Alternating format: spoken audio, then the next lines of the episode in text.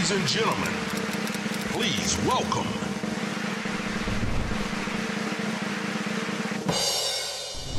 Γιώργο, Γιώργο, Καλώς ήρθες. Νάντια, Νάντια, μείνω, μείνω. Καλώς σας βρήκα. Καλώς ήρθες. Καλή αρχή κιόλας. Σε ευχαριστούμε. Μετράει ακόμα, μετράει. Γιώργος, σε τι φάση είσαι; Γράφω σενάρια, γράφω βιβλία. Γε- Μισό λεπτό, μισό λεπτό. Ναι, Μην μου όπα. τα περνάς έτσι.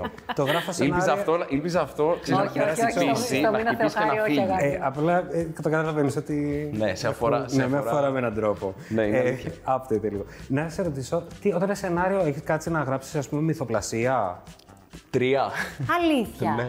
Ναι. Τρία concept ή τρία επεισόδια ενός concept. Όχι, όχι, είναι, είναι τρία διαφορετικά concept τα οποία Τα έχεις ολοκληρώσει, τρέλανε με τώρα. το ένα. Το έγραψα λίγο περισσότερο στην προσέγγιση ενός ε, βιβλίου, ας πούμε, ενός ε, ενός μυθιστορήματος, για να μπορέσει να γίνει ό,τι θέλει όταν μεγαλώσει. Δηλαδή, του δώσα τα εφόδια σαν γραφή και μπορεί να γίνει μια μέρα μια ταινία, όχι γιατί δεν θα έχω ποτέ τα λεφτά να το κάνω. μπορεί να γίνει μια σειρά, ούτε γιατί κανένας δεν θα τα αγοράσει. ε, μπορεί να γίνει ένα βιβλίο που είναι το, πιο, είναι το πιο πιθανό βασικά. Α- Ακούγεται σαν αυτό που έχεις σκεφτεί και έχεις γράψει να είναι κάτι, ας πούμε, μια θεματολογία ας πούμε, πολύ δική. όχι, καμία σχέση. Α, τότε απλά, γιατί απλά είσαι τόσο απεσιόδοξο. Ε, μπορεί να νομίζω, πραγματοθεί; νομίζω ότι είναι μια θεματολογία η οποία πρέπει να έχει μια συγκεκριμένη τηλεοπτική αφήγηση για να έχει χώρο στην τηλεόραση. Δηλαδή, αν δεν είναι ας πούμε, κάτι το οποίο αφορά μαζικά το τηλεοπτικό κοινό, νομίζω ότι δεν υπάρχει η δι- η διάθεση να αλλάξουμε λίγο αυτή την όρμα. Περίμενε. Ναι. Μέχρι τώρα έχεις δίκιο. Όμως φέτος έχουμε δει και σειρές που έχουν μέσα και το μεταφυσικό στοιχείο και σενάρια που δεν είναι πολύ mainstream και πάνε και πολύ καλά. Καλά, σαφώς, ναι. Θέλω λίγο να δεν δεις πιο μπορούμε για να αισιόδοξα. προβλέψουμε τι αρέσει μαζικά Ναι. στον κόσμο. Νομίζω ότι αυτό έχει να κάνει λίγο ή πολύ με το που κάθεται η μπάλα, ας πούμε, στην κοινωνία. Κατάλαβες τι εννοώ. Δηλαδή, έχουμε μια βαθιά ιστορική μνήμη, π.χ. για τον Πόντο. Εξ αρχής ξέραμε ότι το κόκκινο ποτάμι που έγινε πέρυσι στο Open θα πήγαινε φοβερά. Έχουμε μια τρομακτική ελευθερία να δούμε περιεχόμενο εκτός εποχής, γιατί μας τρομάζει λίγο αν το νιώθουμε στην εποχή μας. Βλέπουμε τον εαυτό μας αυτό. Άρα, ξέραμε ότι αν οι άγριες μέλισσες ήταν καλογυρισμένες όπως και ήταν και με ένα ενδιαφέρον σενάριο, ξέρουμε ότι θα πάνε καλά. Ε, οπότε νομίζω ότι ακόμα και τα νεωτερικά δείγματα παίζουν εκ του ασφαλούς. Για μένα η πιο καινούργια πρόταση είναι φυσικά του Θοδωρή του Παπαδουλάκη, ε, τα Κομάντα και Δράκοι. Για τα ελληνικά δεδομένα είναι κάτι αρκετά πρωτοποριακό και θέλω να πιστεύω ότι είναι από τα project που εκπαιδεύουν και το κοινό στη συνέχεια. Θα σου πω πώς τη βλέπω διαχρονικά την τηλεόραση. Ανοίγεις και είσαι σε φάση, κάνεις zapping και είσαι. Οκ, ωραίο, ενδιαφέρουσα πρόταση, φρίκη, φρίκη, μεγαλύτερη φρίκη, ενδιαφέρουσα πρόταση. Κάπου εκεί υπάρχει και το Netflix, το οποίο είναι φρίκη με ενδιαφέρουσα πρόταση, συνδυάζεται. Νομίζω ότι είναι ένα πολύ μεταβατικό στάδιο τηλεοπτικά. Δηλαδή είναι αυτό, πάμε να κάνουμε καινούργια πράγματα, αλλά στα κάνουμε με παλιά συνταγή. Απ' την άλλη είναι, οκ, παιδιά, να βγάλουμε καινούργια πρόσωπα, δίνοντάς τους ένα παλιακό ρόλο. Κατάλαβες τι εννοώ. Νομίζω ότι θα το βρει. Είπες πριν ότι όταν κάνεις zapping βλέπεις πράγματα που οκ σου αρέσουν και κάποια που λες φρίκη. Ναι. Πες μας δύο-τρία που θεωρείς φρικτά. Τα αυτονόητα θα πω. Ξέρεις, δεν είναι ότι ήρθα να ανακαλύψω τον τροχό, ούτε να, να διδάξω ηθική προς Θεού. Αλλά ας πούμε, ας ανακαλύψω τον τροχό λέγοντας ότι δεν βλέπω τον Bachelor και ότι δεν μου αρέσει τον Bachelor.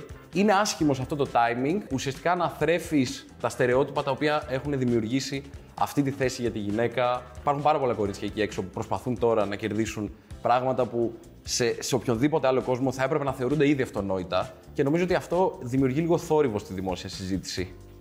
Και αν πήγαινε μια πολύ δική σου φίλη, δεν ξέρω, συγγενής, αν σου λέγει ότι ετοιμάζεται να Δεν πάει. θα πήγαινε. Τι θα έκανε; Αν ήταν φίλοι μου, ε, δεν θα, Θα πήγαινε. την έκλεινες. όχι, όχι, παιδιά. Δεν δεν- κλείδωνε κάπου. Μα να σου πω κάτι, είναι, είναι σαν να σου λέω κάτι πάρα πολύ παράλογο για ανθρώπους που είναι στον κύκλο σου και τους ξέρεις και εγγυάσαι για αυτούς. Θα, θα γινόταν ποτέ, ας πούμε, ο άντρας που παντρεύτηκε στον Bachelor. Μην μου λες τέτοια Παναγία. Βλέπεις, αυτό Θα δεν ήταν είναι. Ζαλίζομαι. Ε, είναι, είναι τόσο εκτός πραγματικότητας. Ποια είναι η σχέση σου με τις γυναίκες; Το stage πρέπει να πάει στις γυναίκες αυτή την περίοδο, κακά τα ψέματα. Οι ίδιες πρέπει να διεκδικήσουν αυτό που διεκδικούν και όλοι οι υπόλοιποι, στο κομμάτι που μας αφορά και εμείς, θα πρέπει απλώς να κάνουμε ένα βήμα πίσω και να ακούσουμε αυτά τα πραγματικά δίκαια αιτήματα που προσπαθούν να παρουσιάσουν στο τραπέζι. Μιλάς για όλο αυτό το κίνημα προφανώς Ναι. του, Ναι, του του Me Me Too Too. και την. Ναι, γιατί είναι, είναι μια κλασική συζήτηση που δεν μπορείς να πεις ότι ως άντρας, ας πούμε, υπήρξες απόλυτα σωστός διαχρονικά. Να μην ψάξουμε αυτό το ναι μεν αλλά. Δεν υπάρχει δηλαδή. Τώρα, αν, αν μπούμε σε μια συζήτηση. Ε, Οκ, ο βιασμός, αλλά. ξέρεις, εντάξει, είναι πάθος. Όχι, δεν είναι. Και αν νιώθεις ότι αυτό είναι που πρέπει να πεις στην παρούσα φάση, καλύτερα να μην μιλήσεις και καλύτερα να, να κάνεις ένα βήμα πίσω να ακούσεις και να εκπαιδευτείς κι εσύ. Τα δικαιώματα νομίζω του πλανήτη διαμορφώθηκαν από άντρες εδώ και πάνω από 2.000 χρόνια. Αυτή τη στιγμή κάτι αλλάζει. Καλώς αλλάζει, αν με ρωτάς. Α κάνουμε ένα βήμα πίσω να περιμένουμε που θα κάτσει η μπάλα. Γιατί πρέπει να αλλάξει. Τώρα που πες μπάλα. Οχ. Κοίτα τι πάσα θα Και κάνω. γύρι βάρη είναι η κουβέντα; Τώρα που πες μπάλα. Πάμε στο ποδόσφαιρο. και δεν πάμε στο ποδόσφαιρο. Τι γίνεται με σένα και το ποδόσφαιρο, είσαι εσύ φανατικός ποδοσφαιρόφιλος, Όχι. ήσουν ποτέ παίκτης; Τι γίνεται και Καμία κάνεις όλο σχέση. κάτι με μπάλα; Έλαντε. Είδες, με έχει, με έχει ρουφήξει το σύστημα και κάνω, και κάνω μόνο ποδοσφαιρικά project τελευταία. Κοίτα, Με προέκυψε. το ζόρι τα κάνεις, γιατί το λες. Όχι, το Football Stories προέκυψε σαν ένα project ζωής το οποίο το είχαμε βάλει κάτω με τα παιδιά με όλη την ομάδα και με τον συμπαρουσιαστή μου, τον Άγγελο Γεκουμίδη. Και λέγαμε ότι αυτό το πράγμα πρέπει να το κάνουμε. Το κάναμε ως δική μας παραγωγή. Ο Αντένα το πίστεψε πρώτος, ε, μας στήριξε. Και παράλληλα αυτό το πράγμα άρχισε λίγο να, να χτίζει ένα χαρακτήρα και να περνάει και στο κοινό. Δεν είναι μια αθλητική εκπομπή. Είναι μια εκπομπή. Ε, ουσιαστικά το ποδόσφαιρο είναι η αφορμή παρατήρησης της κοινωνίας. Δημιουργικά μας εξέφρασε γιατί είχαμε δυνατότητα να μιλήσουμε για ιστορίες μέσα από ένα λίγο πιο infotainment πρίσμα. Όπως ας πούμε το πώς το ποδόσφαιρο μπορεί σε μια χώρα μουσουλμανική να είναι αγωγός προκειμένου τα κορίτσια να μπορέσουν να διεκδικήσουν τα δικαιώματά τους. Αντίστοιχα, πώς μια ομάδα γκέι ποδοσφαιριστών ε, έχουν φτιάξει δικό τους σύλλογο στην Αγγλία για να παλέψουν όλο αυτό το κομμάτι της αρρενωπότητας μέσα στα αποδυτήρια. Δηλαδή, κάναμε address, ας πούμε, κάποια ζητήματα τα οποία θεωρούσαμε ότι, οκ, ας το αφήσουμε εδώ. Δεν αλλάζει ο κόσμος και δεν αλλάζει από εμάς σίγουρα. Αλλά ας το αφήσουμε εμείς αυτό το δημόσιο διάλογο για όποιον θεωρεί ότι τον εκφράζει. Και από εκεί και πέρα, κάπως μου κόλλησαν αυτή τη ρετσινιά και λένε: Ωραία, εντάξει, έλα, Γιώργος Λέντζας. Λοιπόν, έλα κάνουμε αυτό το αθλητικό, έλα κάνουμε εκείνο. και το θέμα είναι ότι έχω πει πάρα πολλά όχι, γιατί δεν θέλω να ταυτιστώ με αυτό. Με τι θα ήθελε να σε ταυτίσουν. Νομίζω με τον εαυτό μου, δηλαδή. Ξέρεις, Ο εαυτό με ένα- όμως από ό,τι καταλαβαίνω είναι πάρα πολλά πράγματα μαζί. Συνδυάζει ενώ ελπίζω- λίγο και βουνό και θάλασσα. Ναι, ξέρεις, είμαι αυτή τη στιγμή με χέρια με πόδια σε, διαφορετική, σε διαφορετικό παγόβουνο και Έχεις περιμένω. μια σκέψη που έχει πάρα πολλά επίπεδα, αυτό καταλαβαίνω εγώ. Έχεις κοινωνική επίγνωση και ανησυχία, έχεις γνώσεις, έχεις λέγει. Τι πιστεύεις ότι θα ήταν αυτό που θα μπορούσες να κάνεις στην τηλεόραση και θα ήθελε να σε ταυτίσει. Ε, ο νομίζω, κόσμος. ότι, νομίζω ότι το κομμάτι της ψυχαγωγίας μου αρέσει. Δηλαδή, όπου και να είσαι, αν είσαι αιώνιος μαθητής της ζωής, κάτι έχεις να πάρεις. Από τα project που έχεις κάνει μέχρι τώρα, ποιο είναι το αγαπημένο σου, το πιο εσύ, Νομίζω το football stories. το football stories. Ίσως επειδή το σκηνοθέτησα κιόλας. Δηλαδή, είχε, είχε μέσα ένα πρίσμα που μπόρεσα να πω την ιστορία από δύο διαφορετικά επίπεδα. Που δεν είναι πάντα σωστό. Το έχει κάνει ο Παπαγαλιάτης με μεγάλη επιτυχία στις σειρές. Οπότε λέω, γιατί να μην το κάνει κάποιος και σε εκπομπή. Οι περισσότεροι έχουν στο μυαλό τους μια ταξιδιωτική εκπομπή σαν κάτι υπέροχο από την άποψη ότι είσαι. Ταξιδεύεις. Ναι, ταξιδεύεις και ό,τι ωραία και λεντούν τα πουλάκια στις 10 το πρωί και τρως πρωινό στο πεντάστερο. Καμία Ε, σχέση. δεν είναι έτσι. Έχει μια παιδικότητα η ταξιδιωτική εκπομπή όταν την κάνεις με τους όρους της Ελλάδας. Δηλαδή χωρίς budget, ε, χωρίς τέτοιο. είναι ότι πρέπει να κάνεις πάρα πολλά πράγματα που είναι σαν μια μόνιμη πενταήμερη, απλά με πάρα πολλή δουλειά από πίσω. Έχεις βρεθεί σε πολύ δύσκολη θέση σε τέτοιο ταξίδι, ας πούμε; Πο- Σε πολλές δύσκολες θέσεις, για την ακρίβεια. Κίνδυνο, ας πούμε; Ναι. Για πες μια ιστορία. Ε, νομίζω η πιο χαρακτηριστική ας πούμε, που, που συνέβη στο Football Stories είναι σε μια φαβέλα. Ξαφνικά πάμε εμείς στο γύρισμα και γινόταν gang war από πίσω. Ήταν συμμορίες οι οποίες παλεύανε για τον έλεγχο στην περιοχή και άρχισε να πέφτει πιστολίδι, εξωφρενικό πιστολίδι. Ήταν τρομακτικό να βλέπεις εμάς σε μια συνθήκη με γουρλωμένα μάτια να τρέχουμε να μπούμε μέσα στο κτίριο, μη φάμε καμιά δέσποτη. Και ήταν εξίσου τρομακτικό να βλέπεις παιδιά 12 και 13 χρονών να το θεωρούν τόσο δεδομένο που απλώς περπατούσαν σαν να είναι άλλη μια μέρα στη φαβέλα. Για μένα είναι ένα δείγμα ότι εκεί έχει αποτύχει η ανθρωπότητα, όχι ο κόσμος. Όταν ένα παιδί 13 χρονών ακούει πυροβολισμό και νιώθει εξοικειωμένο, Ναι, έχει- δεν μπορούμε να συζητήσουμε για τίποτα άλλο μετά. Όταν τέλειωσε το World Party, είχες πει ότι είχες πέσει λίγο σε κατάθλιψη. Ναι. Όταν τελείωσε το World Party, εγώ ήμουν 26 και ξαφνικά προσγειώνομαι στη Θεσσαλονίκη, που ειδικά σε εκείνη τη φάση ας πούμε, της χοντρής οικονομικής κρίσης ήταν μια πόλη χωρίς διεξόδους, χωρίς προτάσεις, χωρίς τη δυνατότητα να δημιουργήσεις κάτι, ε, με πολύ κανιβαλισμό. Και ξαφνικά βρίσκομαι στην ίδια φάση από που ξεκίνησα στα 21 μου, εξίσου άφραγκος, έχεις κάνει δύο φορές το γύρο του πλανήτη για να καταλήξεις στη θέση που ήσουν πριν και να μπορείς να διαχειριστείς σε αυτή την κατάσταση. Εμένα μέσα το χιούμορ, μέσα σαν οι άνθρωποι, μέσα σαν οι φιλίες. Ήταν η περίοδος που διάβαζα και εγώ ήμουν πάρα πολύ, ξέρεις, που είναι, είναι καλό και κακό. Δηλαδή είσαι- φεύγει η αυτοδιάγνωση σύννεφο. Διαβάζεις ένα βιβλίο; Ναι, αυτό το έχω, αυτό το έχω. Είναι αυτό πολύ το- λάθος αυτό που Είναι διάβασα. πολύ λάθος. Βιβλίο ή Google Search; Όχι, καλά Google Search, αν το πατήσεις, Γιατί όλα, κα- όλα τα καταλήγουν έχεις σε όλα. αρρώστια. Ναι. Ναι, ναι. Έχεις γκουγκλάρει τον εαυτό σου; Στο παρελθόν το έχω κάνει, ναι, αλλά φρίκαρα. Τι είναι το χειρότερο που έχεις διαβάσει εσένα. Τι καλύτερο από το να μου κολλήσω καρκίνο. Έλα, ρε Γιώργο. Παιδιά, σου παραλογώ. Έλα τώρα, αυτό είναι χοντρό. Δεν είναι χοντρό. Αυτό είναι αυτό που πρέπει να αλλάξουμε. Δηλαδή, ο καθένας από την πλευρά του ε, έχει την ατομική ευθύνη να αλλάξει τον κόσμο. Άσχετα αν θα το καταφέρει ή όχι. Όταν ο τίτλος είναι Δύσκολες ώρες για τον Γιώργο Λέτζα, η συγκλονιστική μάχη με τον καρκίνο και βασίζεται σε ένα δημοσίευμα του 2016, όπου απλώς είχαμε μιλήσει για το γεγονός ότι η μητέρα μου είχε περάσει καρκίνο.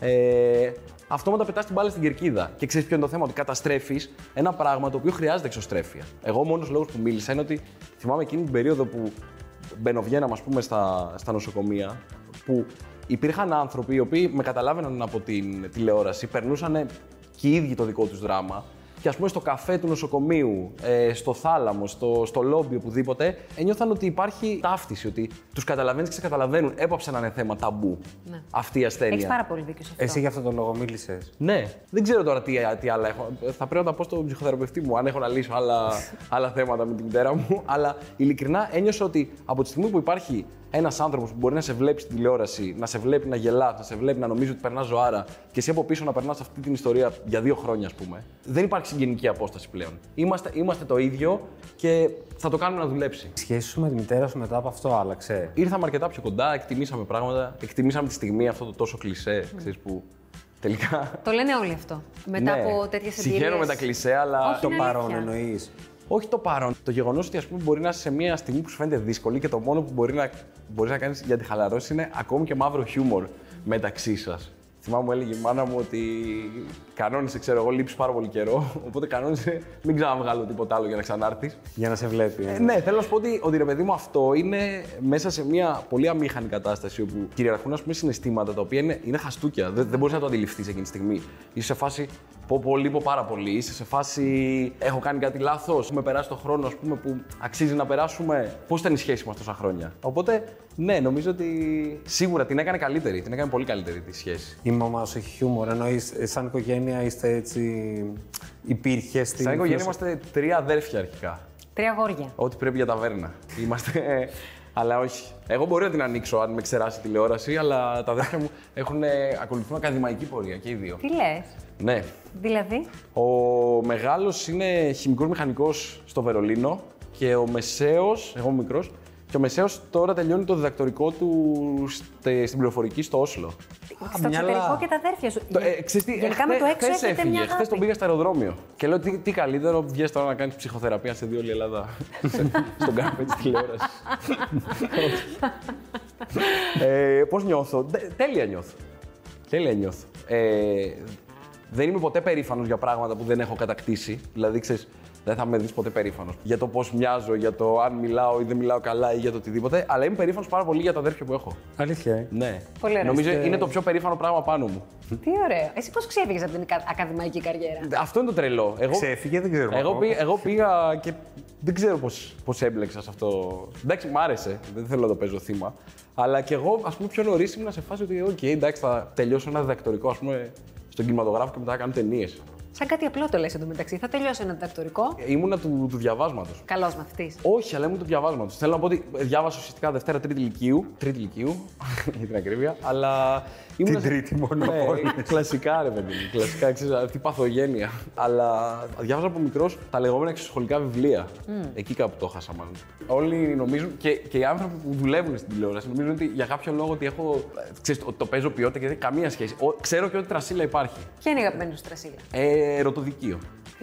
Σε ευχαριστώ. Ε, τώρα ρε. μάλιστα Να σε μιλάμε. ρωτήσω. δηλαδή, ο εθνικός στάρ. Δηλαδή, αυτό δεν μπορώ να σου μιλήσω Μπορώ- με, να σου- με την ίδια σιγουριά για, για το έργο του Καβαδία και με την ίδια σιγουριά για το έργο του Αντρεούλη Ευαγγελόπουλου. Λοιπόν, Αν αυτό δεν είναι ψυχασθενική κατάσταση, τι είναι. Όχι, όχι. Ε, Δηλώνω θαυμαστή, το δηλώνω δημοσίως. Στο Google Search γράφει για τη σχέση σου, Ναι, για την ηλικία σου, για το Instagram σου. ναι, Έχει τη λέξη καρκίνος που προφανώς έχει να κάνει με όλη αυτή την τελευταία είδηση και ΕΡΤ.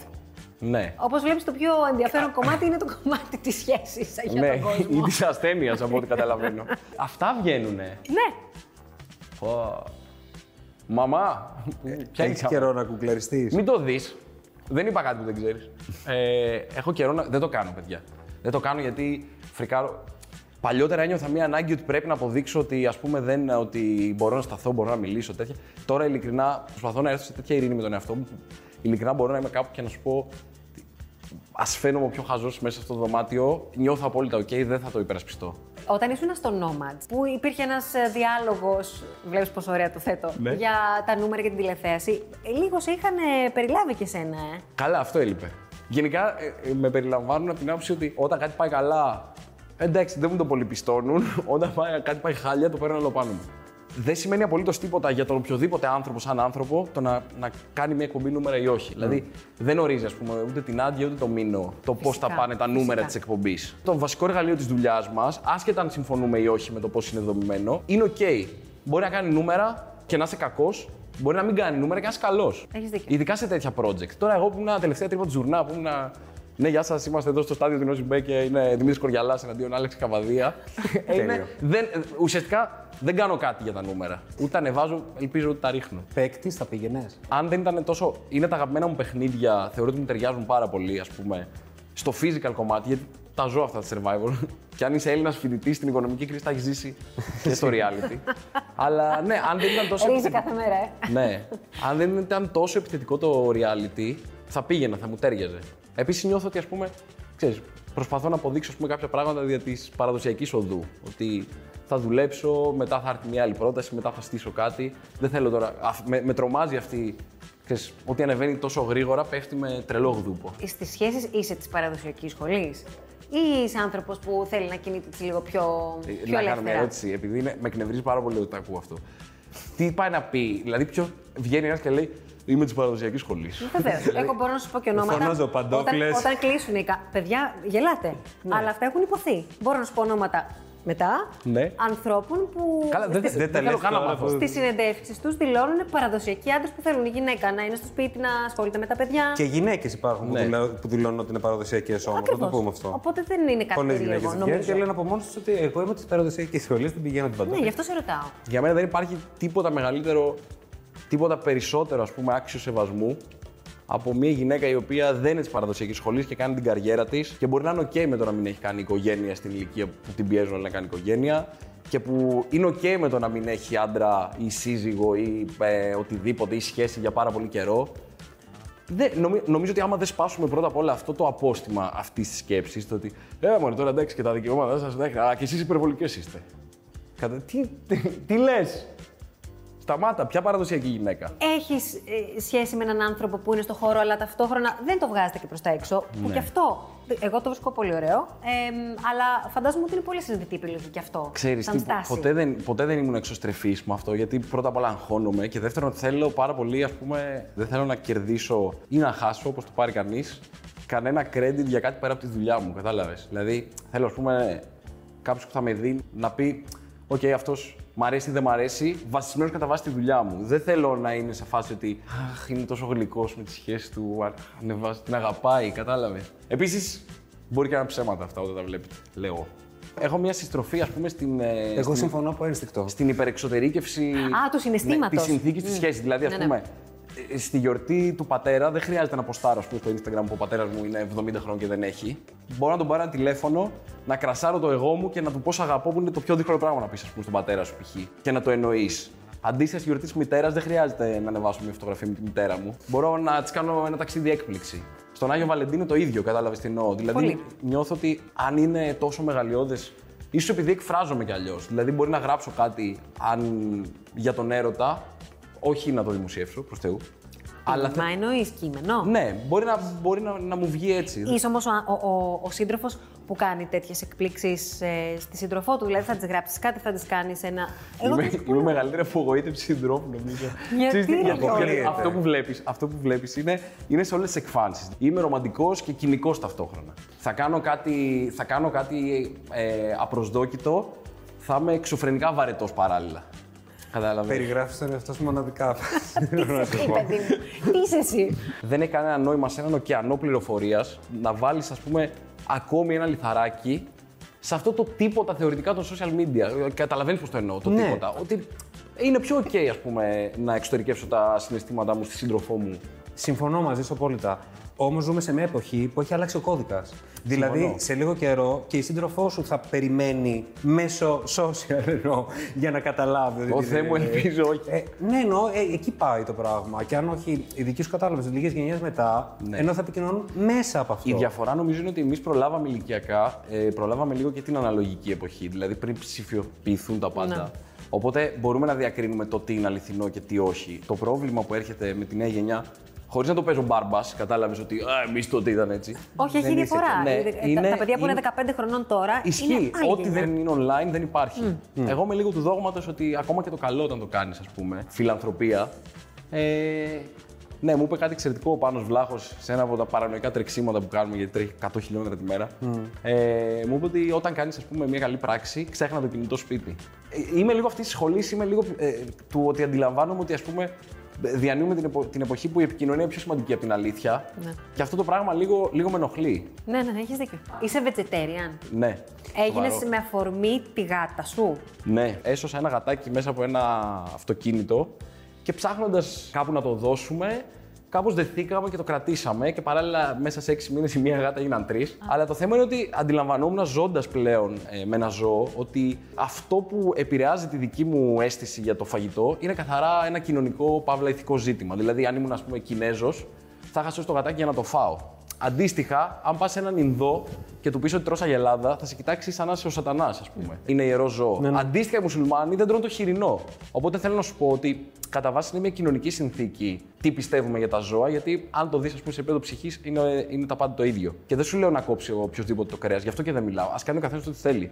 Εγώ το κάνω αυτό για καθαρά ηθικούς λόγους μέσα μου. Είναι κάτι που πολύ σύντομα θα το βρούμε μπροστά μας. Σε ευχαριστούμε πάρα πολύ. Ήταν ευχαριστώ. πραγματικά απολαυστική η κουβέντα μας. Εύχομαι να είναι το ίδιο και για τον κόσμο. Ε, ήθελες το εσύ. χάρηκα. Ήθελα πάρα πολύ να έρθω γιατί είστε δύο νέα παιδιά και νομίζω ότι οφείλουμε αυτό το πράγμα να το στηρίξουμε. Και πέρασα πάρα πολύ όμορφα και πολύ απελευθερωμένα. Κι εμείς. Ίσως όχι όσο θα έπρεπε.